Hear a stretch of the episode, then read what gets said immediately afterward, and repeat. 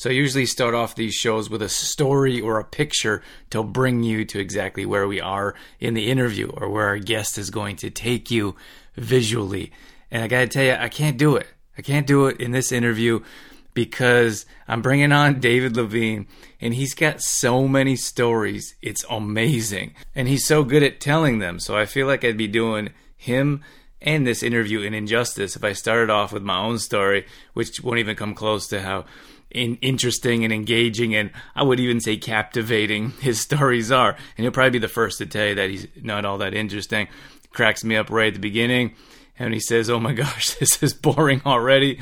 But I can assure you it is super interesting and he brings so much value and so many interesting stories. And I, I gotta tell you, like, I feel like I'm there and he just talks about them very casually.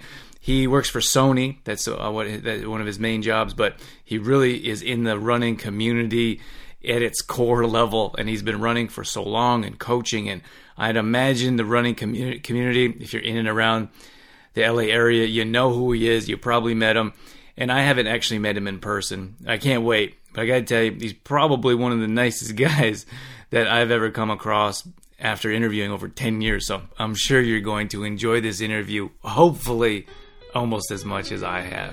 This is Drew, and you're listening to the Transformations Through Running podcast.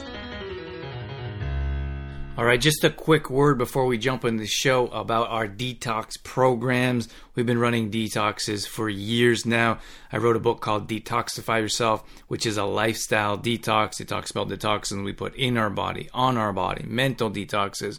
At least at the time of this interview, it is January. It's detox month, which doesn't mean you can't detox at other times or other parts of the year, but we believe in lifestyle detoxes, sustainable changes, looking at whole foods, what we're putting in our body, and of course what we're putting on our body. We also deal with mental detox as well and all that mind clutter and self-sabotage. There's a lot that we do. So we do have a book, my book called Detoxify Yourself. You can find that at true form life dot com. We are also launching our own detox program, which we do every few months. So if you want to jump in on this one, shoot us a message. Um, we're on social media. Check us out at facebook dot com slash true form life. You can shoot us a message there if you're interested in more details, or you can head over to our website and find the Contact Us page. Again, that's true form life dot com.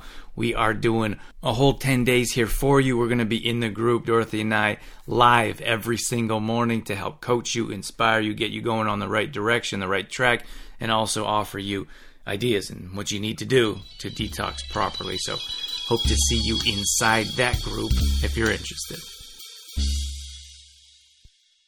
Welcome to another edition of Transformations Through Running. We have another guest all set and ready for you. Welcome to the show, David. Hi. Thanks for having me.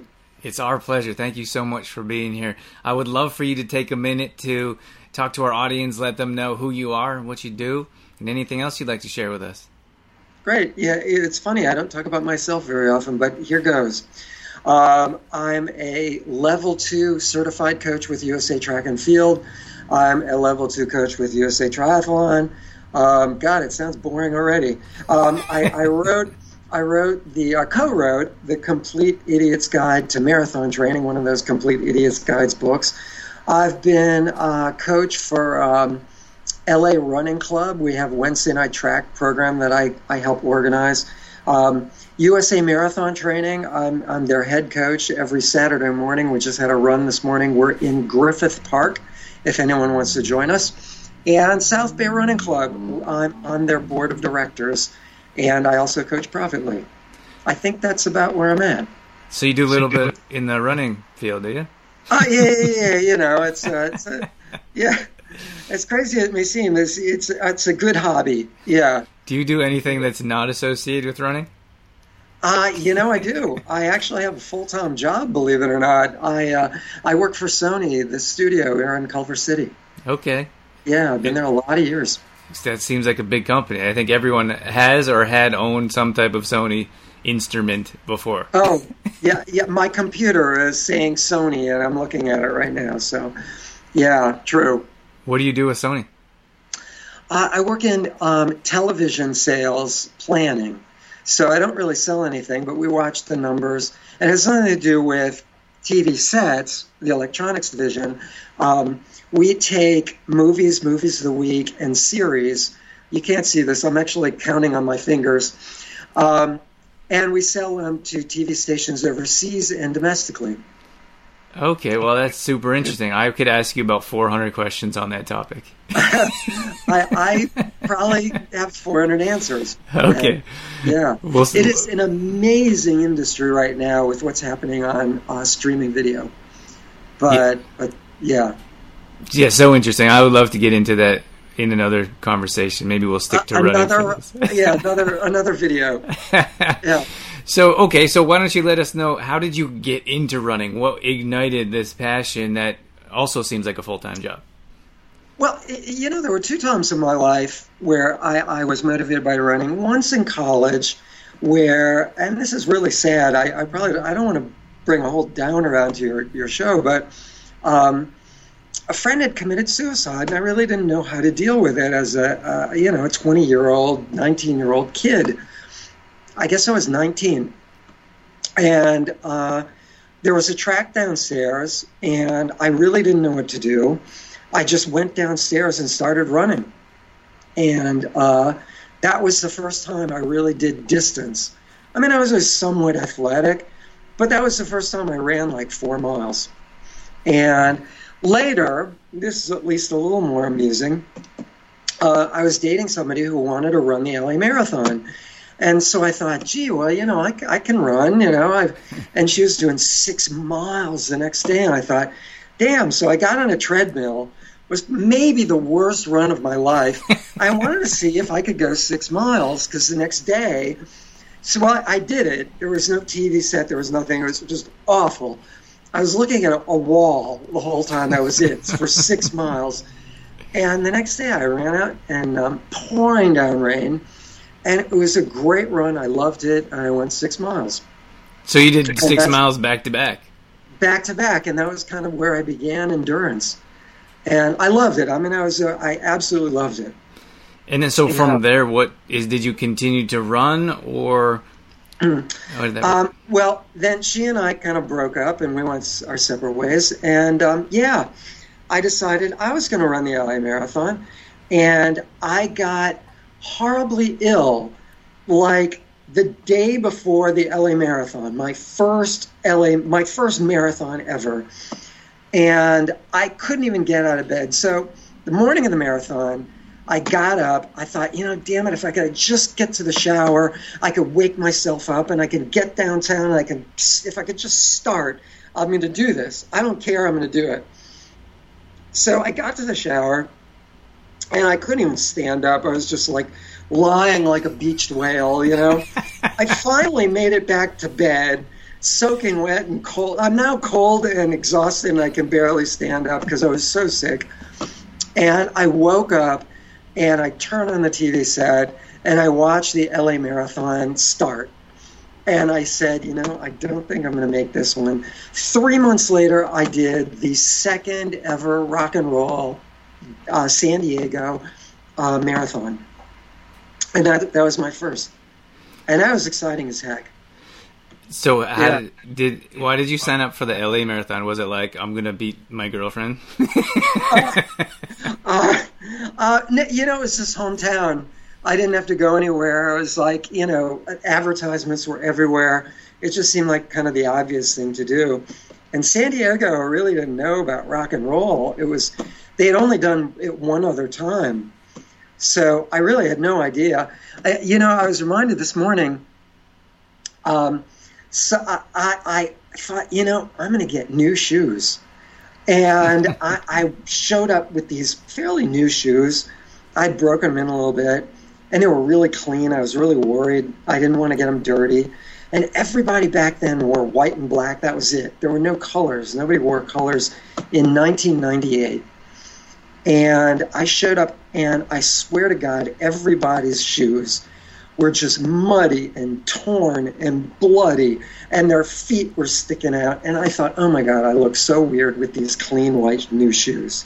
So that was, yeah. But yeah, I did it. It was great. It was a lot of fun. I loved it. So why did you sign up for that one? Because you didn't get a chance to run the L A? I didn't do L A, and it was three months later. It was like the next one nearby that I could find. And it, it turned out to be a great experience. I'm glad I did it. Where did you grow up? I grew up in Toledo, Ohio. Okay. And um, I thought you were going to be one of the rare few that was from L A since you were here at such a young age. Oh, uh, yeah. You know, um, my wife is from uh, L A. She grew up in Santa Monica, basically. Oh, wow. And uh, she may, I think she's the only one. There, There's one. It's her. Everybody else, you know. I, uh, Everyone else moved here. I, everybody, yeah, I first, I remember I coming out here, and there was a guy with a hammer downtown Skid Row. For some reason, I was driving through there, and he comes running up to my car. I thought, oh, my God, I'm dead. He's got a hammer in his car, and I still had my car from Ohio. And he runs up to my car enthusiastically, says, "You're from Ohio." I thought, oh, my God. He just, you know, said, but, yeah. He was there working on a on a, a building. And, oh, he and, was from Ohio, too. He was from Ohio, too. He just wanted to meet somebody else. So it was, he's very you know, excited. Everybody I met was from Ohio back then. So, okay, so you then ran your first marathon in San Diego. What was that like? Tell us, walk us through that one. Um, well, you, you know, the funny thing about rock and roll back then, there was only one. And the funny thing I do remember, except for the starting line with my brand new shoes, I do remember they had this giant banner. It was about mile, almost mile twenty-one, and it said, bright black letters on a red banner, it said, "You are entering the wall." And I, I thought, that's the worst sign I've ever seen on a marathon in my entire life. And they had it there for years. People kept telling me they saw it. And I ran it two years later, same banner, same spot. But um, what happened? It, it was just, you know, a long, great run. I was just thrilled to be there. So they and, weren't. They didn't really know about, like, positive affirmations or encouragement oh. at that time. Yeah, yeah. May as well said, you suck. You're not going to make it. Yeah, right. Yeah. That was it. You know, it was like you were entering the wall. I was like, oh, my God, you know. Okay. And sure enough, yeah, we had, like, five miles plus to go. Yeah. That All was right. the worst. So let's fast forward here. You're doing tons of things here in running. How did it progress over the years for you to continue to be involved involved in the running community, and then all the way to mm-hmm. doing everything you're doing today? And being a coach and all that. You know, I, I, I got to say, I think I learned I, I my path to being a coach started when I got injured, strangely enough. I've only been injured maybe twice in my life. And um I, I got injured, and I came back from it. I, I learned a lot from a guy named Robert Forrester, who works as a physical therapist, who works with a lot of, of pro sprinters over the years, like thirty, forty years, guys gone to the Olympics with sprinters. Anyway, I came back, and I was running with a local group that was affiliated with the L A Marathon for about ten years, and people would ask me questions because I, I overcame this injury. And I kind of understood, for some bizarre reason, how to overcome injuries and how to deal with that kind of thing and what to do next. And because I did that. I was there. I actually did the marathon six weeks after I could barely walk. So suddenly people were like wanting to know how the hell you did that. And my answer, truthfully, was it was very painful. But um, uh, that really kind of set me on the road. Um, and one thing kind of fell in place after the other. I became a pace leader for the Roadrunners for nine years. I, somebody asked me um, if I would start coaching a track workout, and a year after I started coaching the track workout, I um, they they we were getting a group together. We, a couple, two friends of mine started something called the the um, City of Angels Half Marathon, which I was affiliated with. We went from Griffith Park to downtown L A. And after like two years of this, we started our own training group in Griffith Park. And so I've been with that ever since. It's so and, interesting. yeah, one thing kind of led to fed the other, and uh, and now it's all gone to hell.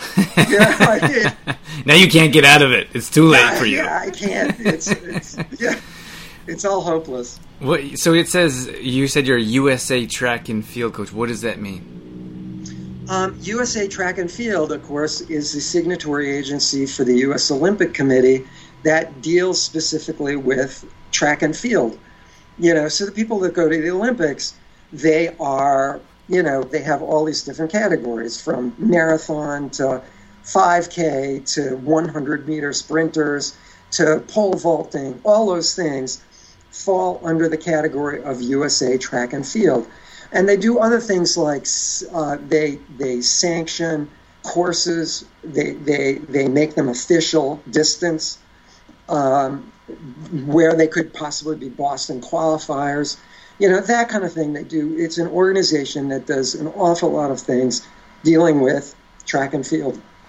And so what and do you and, and so yeah, you specifically, so you're a coach for this organization? Well, I became certified. Uh, I'm a level two of level of three levels, so it's basically, you know, I'm kind of certified to be like a college semi-pro level coach right now. Level three, you're really pro-level, Olympic, national. You have to have coached somebody on the national level. And so, level three. What do you do coaching-wise now? Do you coach teams or individuals or both? Uh, both, yeah. I, I can't handle too many private clients because it takes so much time and energy to do. To, to you know, there's so many things to focus on as a coach and, and as an athlete. You know, you have to have dial in your nutrition during the race, before and after the race. You have to dial in. Really, sleep is a huge key factor, um, stress levels. Uh, and then there's this silly little thing called training. um, Endless hours. I, yeah, yeah, yeah. My, my wife says, training, who does that, you know?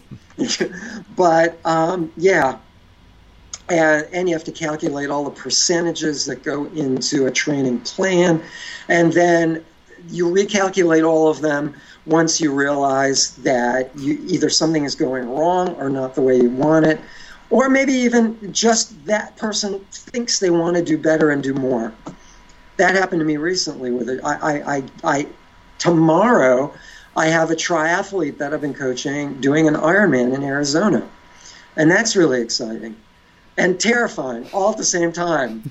um, I think I get more nervous and stressed out than the athletes that I coach on race day morning. That's funny. But, I have a, a good friend of mine. He's a coach, and we played college baseball together. And he said, I'm way more nervous as a coach than I ever was as a player. Oh, hell yeah. Yeah. There's great truth to that. So for you, are you you do running yourself? Like you do specific types of training. Are you working towards different marathons now? Or what kind of runs do you do personally? Well, I, you know, I ran with my group this morning. Um, it was a cutback week. We only did like an hour ten. Next week will be like two and a half hours. Of slow, easy pace next week, next Saturday. Um, midweek, I'll do a couple runs, but I just signed up for um, a half Ironman, a seventy point three in Santa Rosa in on May the ninth. So that's my next big January. I really, I'm now training to get ready for training. That's kind of when I, where I'm at. And then, are you doing this on a regular basis, or? I mean, are you doing these longer runs? These, it seems like seventy is a bit more than a marathon. Oh, well, keep in mind, fifty-six miles of it is biking. So it's really only a half marathon run. Oh, so is it a tri... What is it? Is it triathlon? Tri- okay. Yeah, triathlon. And then how long do you swim for?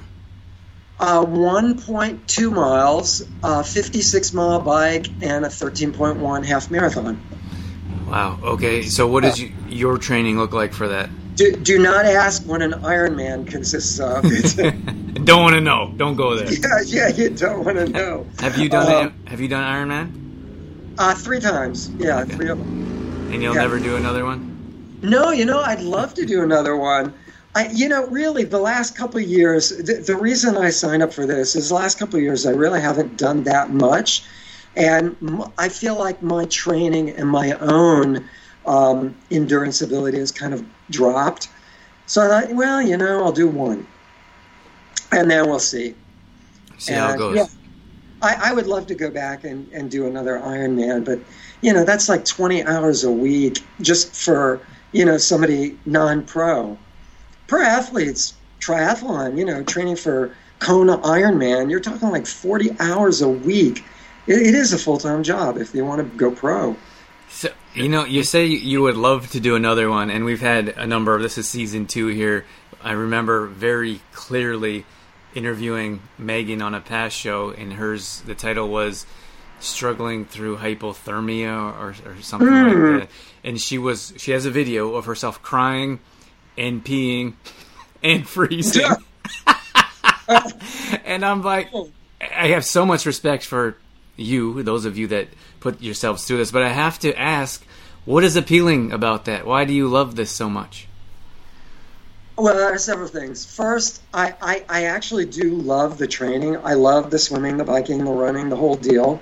I do love all of that. I love the feeling of being in great shape. And there is the crossing the finish line as this, you know, there is no greater, I don't care if it's a marathon, a five K, a ten K, there is no definitive goal that you can complete more so than a finish line. You know, I mean, at your job, in normal life, no one ever can say, cross this line, I will give you a medal, I will give you a certificate that says you've completed this. There is nothing that will say you've done it more than a finish line. And that's always exciting at any distance. I don't care, I don't care who you are, what you're doing, a finish line is an amazing place to be. And is that um, is that what you're thinking about when you're putting yourself and putting your body through such pain and discomfort? uh, you know, honestly, it doesn't really get that painful because the bike, you're just drinking and taking in nutrition. And, sounds like you're going you know, through a, a bike ride down the Strand. uh, yeah. I think it's a bit different than that, no? yeah. Uh, no, it's, well, it's I, it, actually, it's going to be beautiful out there in Santa Rosa, the wine country and all of the fields and all that. Um, but um, it's it's actually, you know, at my level, I'm not killing myself because I'm not trying to win my age group or any of that. But, um, oh, God knows what will happen. But, yeah, you know, I don't really think of the finish line. It's funny. I think, you know, I heard, I, I've been listening to YouTube a lot lately, and I've been listening to pro athletes that do various different endurance athletic events. All of them say the same thing. When asked, what do you think about when you do an endurance event? Do you think, are you fearful about the competition? No, they're not fearful about the competition usually. Are you afraid you're not going to win again? No, they're not really afraid they're going to win again. What they think about is kind of what I think about, is performance, is how can I do this and not just look great, but put in the best performance I could possibly do. So you're watching like, you know, revolutions per minute on the bike. You're listening to yourself breathing, your heart rate. Are you using too much glycogen too soon? Um, you're taking in nutrition. Are you getting in enough calories, enough carbohydrate, enough uh, liquids, enough hydration, enough sodium, minerals? Is it too hot out? Am I sweating too much? That's I, basically I'm a neurotic mess. But, but that's that, that's what I think about. That's the love of it. You love it. Yeah, yeah, yeah. It's the love of it. Yeah, it's the performance. So what would be a less than? So if you don't have that fear of winning or finishing, what is the fear of performance that you don't, you're not able to perform at the best of your ability? Um, yeah, or you screw up by going out too fast, which I've done. Um, you have no idea what it's like to start a full-distance marathon, having hit the wall before you begin the marathon, you know, in an Ironman. I did that once. Um, never again.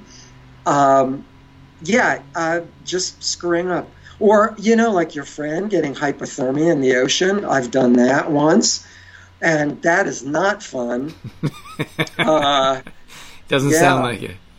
Yeah, I had a very old wetsuit, and it was leaking horribly, you know, and it's like not even wearing a wetsuit, you know, and I, it's freezing out there, and I'm numb, and I'm still going. I finished the swim. That was, I got halfway through the bike, and I was just shaking like a leaf. You couldn't um, steer your bike? You were shaking so much? I Well, somebody pulled up with a truck and said, you want to get in and get warm? And after I got in the truck, I just, I, that was it. I was I was pretty much done. Do you think I, if you I didn't just, get in the truck, you would have kept going? No. I, no. I, I really was. Um, I, I had no energy left. I mean, when you have hypothermia, your energy is just gone. I mean, I had thrown up several times at this point. I won't go into it, but it was it, it was really, it was ugly. You know, it was getting ugly. Well, that leads me to a question I like to ask everyone on the show. And is yeah. there, if maybe it's this specific one, and I would like more details if it is, but something that you can take our listeners to at a place in time, a run that stands out to you that maybe was mm. the most challenging time that you were able to push through, or maybe you didn't and you learn a lot from that specific type of failure, if you will. Is there anything mm. that stands out where you can where I was say able to push through? Um, well, I, I, the two things come to mind. One was successful. The other was, I guess they were both, I finished. They were both kind of successful. One was a P R, though. Um, was uh, Iron Man Wisconsin years ago, several years ago, and I, I, I went out too fast on the bike, and I had a horrible headache. I, I was just, I don't know what was my problem, but I got to the finish of the bike, and I was done. I mean, I was really done. But I had, and, and this is the thing, you need to have plan B.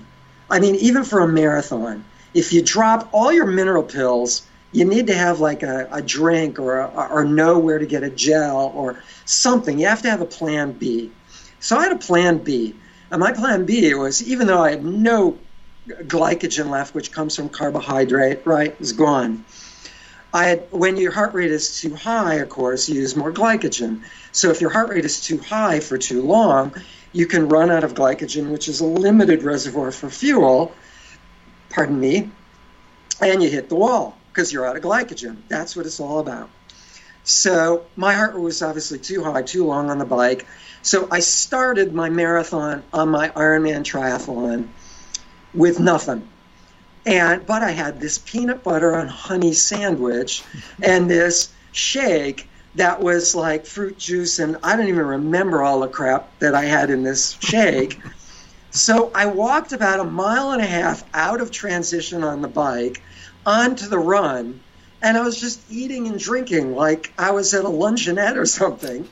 And people were looking at me like, what the hell?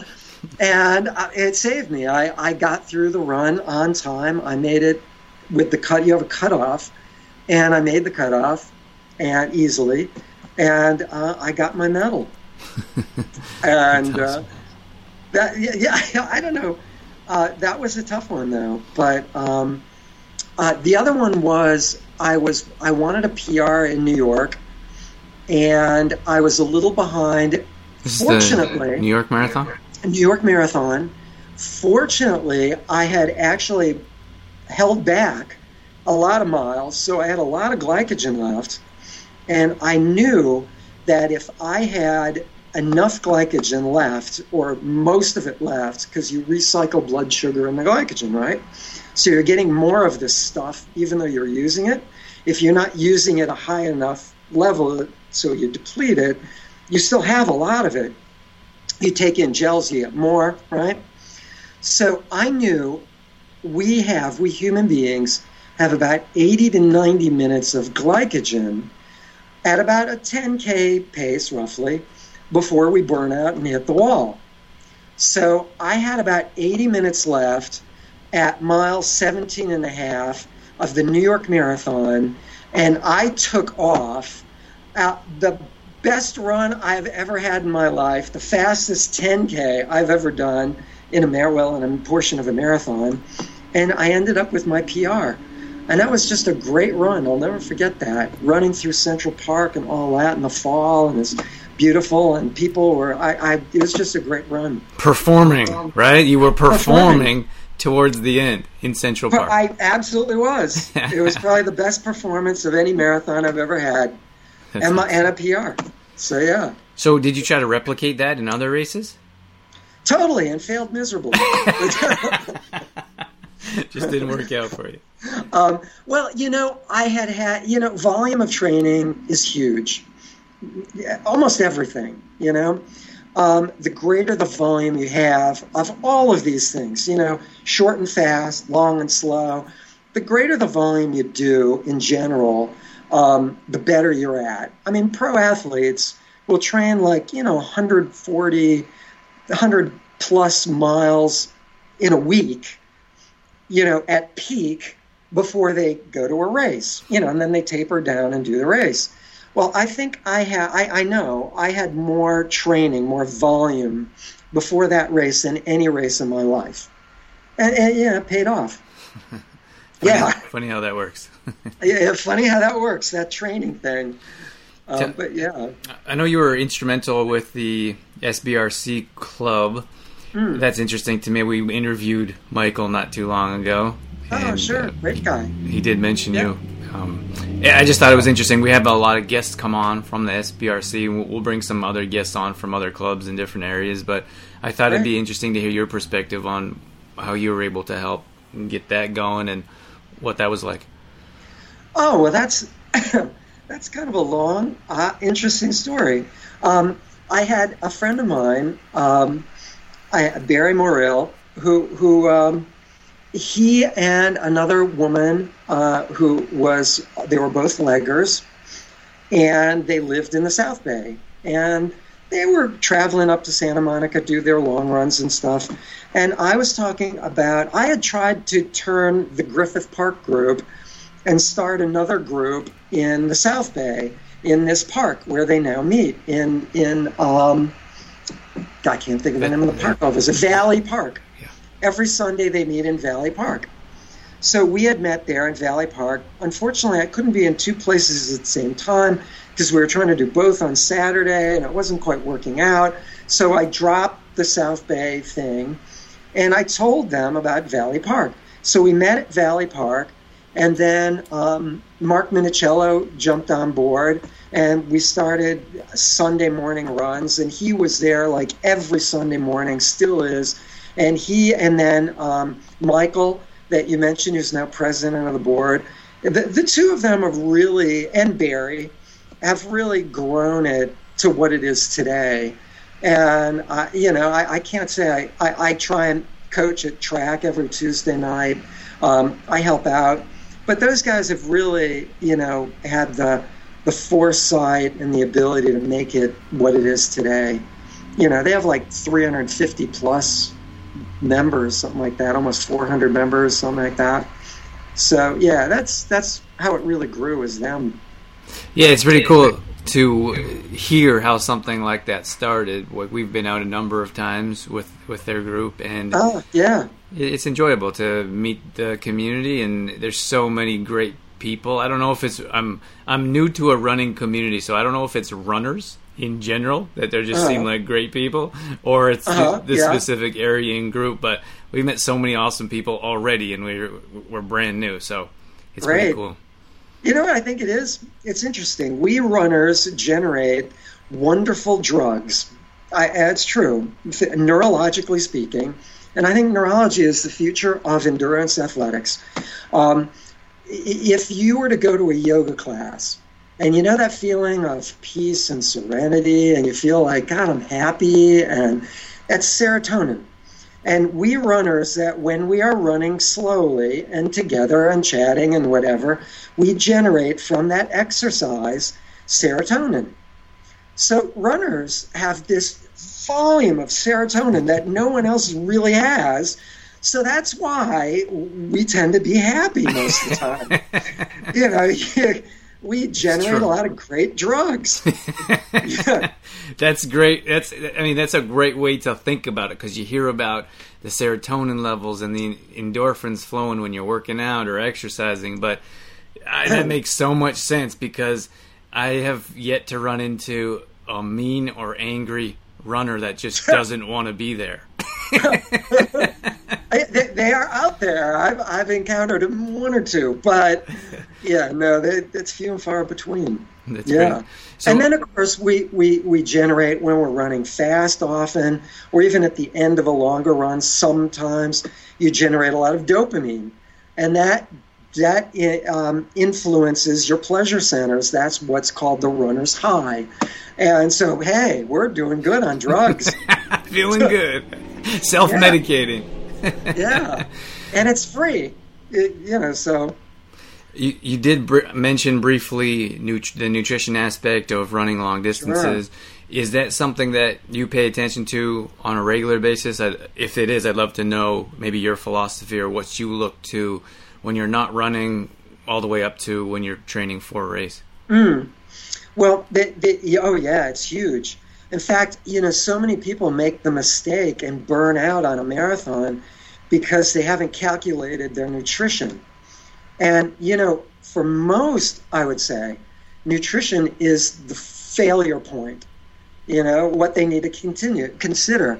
The average person, man, woman, the average height person, build person, excuse me, um, it utilizes about one hundred calories per hour of, of of one hundred calories per hour.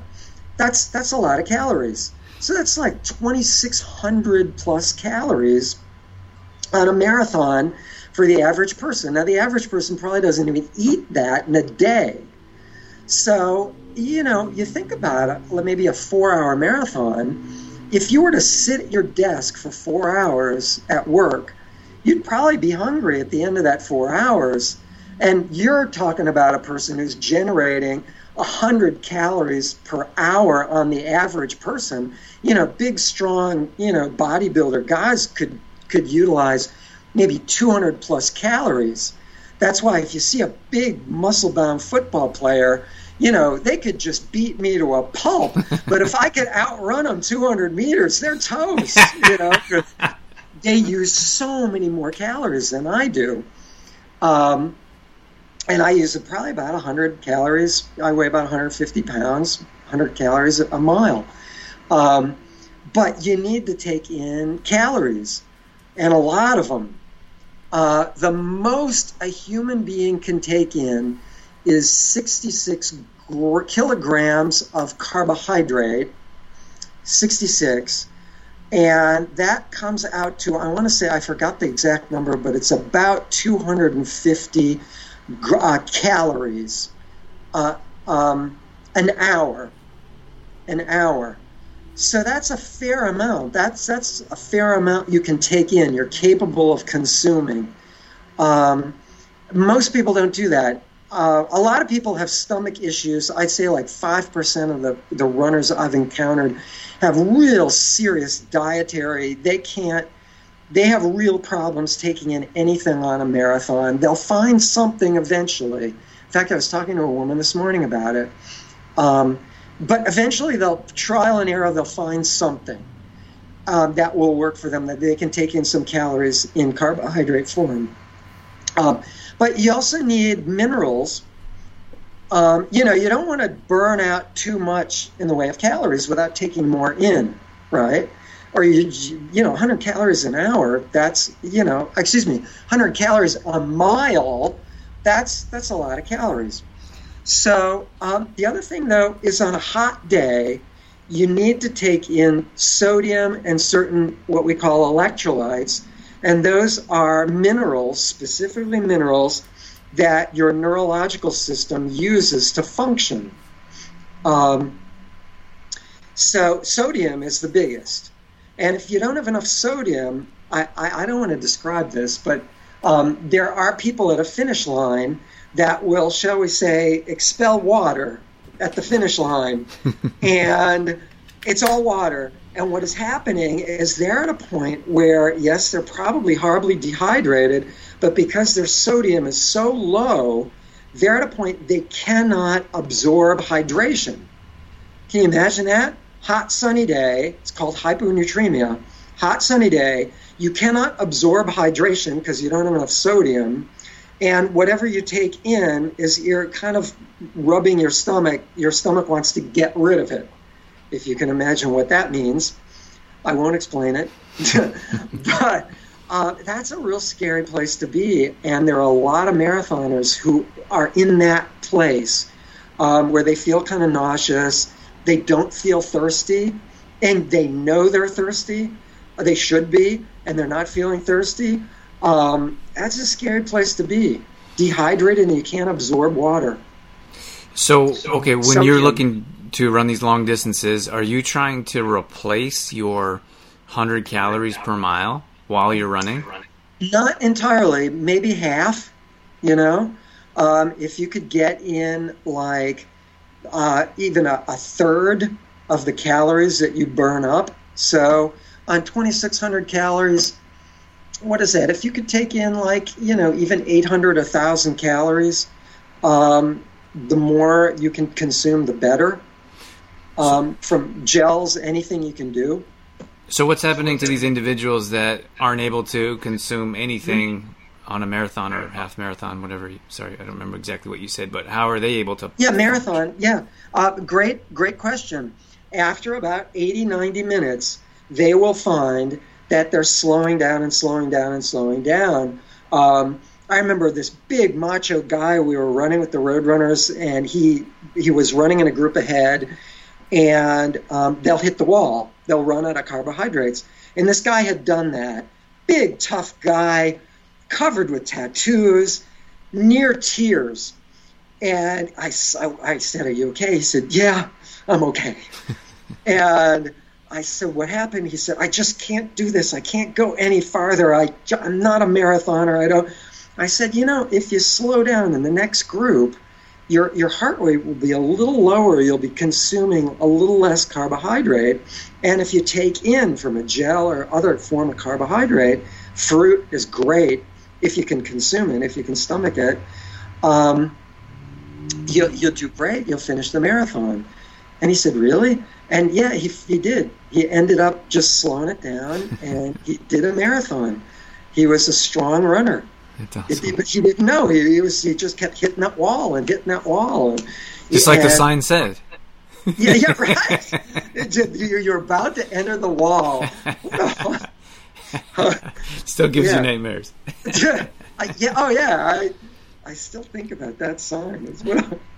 They do not ever have that again, mind you, I should tell you. Someone else took over and realized it wasn't the best idea. No, no, not a good idea at all. David, I feel like I could talk to you for an hour. Um, we should wrap things up here. Is there anything that we missed in the interview that you wanted to share, or any message for our audience? God, I'm just looking at forty-two minutes. What flew? I, I just saw what we're... Um, yeah, actually... Um, I just saw a video the other day, and someone who, who came in second place at, at Kona Ironman two years in a row, and um, she said, you know, she told a story where she was, God, what the heck is her name? I can't even think of her name all of a sudden. It just went right out of my head. But she said that when she was younger, she wanted to uh, be compete in the Olympics as a swimmer. And she took everything really, really serious, every arm stroke and the amount of strokes across the pool and times and flip turns. Everything was so serious. And she didn't quite make it. And her life was shattered. Her whole life was centered around the Olympics and everything involved. Well, she got into triathlon just to do something for fun, because she had this regimented endurance life, you know, since she was a kid. And she got into it as, like, you know, twenty-year-old, eighteen, nineteen, just for kicks. And now she's one of the top endurance athletes in the world. And she said, she said, you know, you just can't take it so seriously. And she, the other thing she said is, you need to have fun. And first introduction to my book, I have two rules. And they are this, I will leave you with.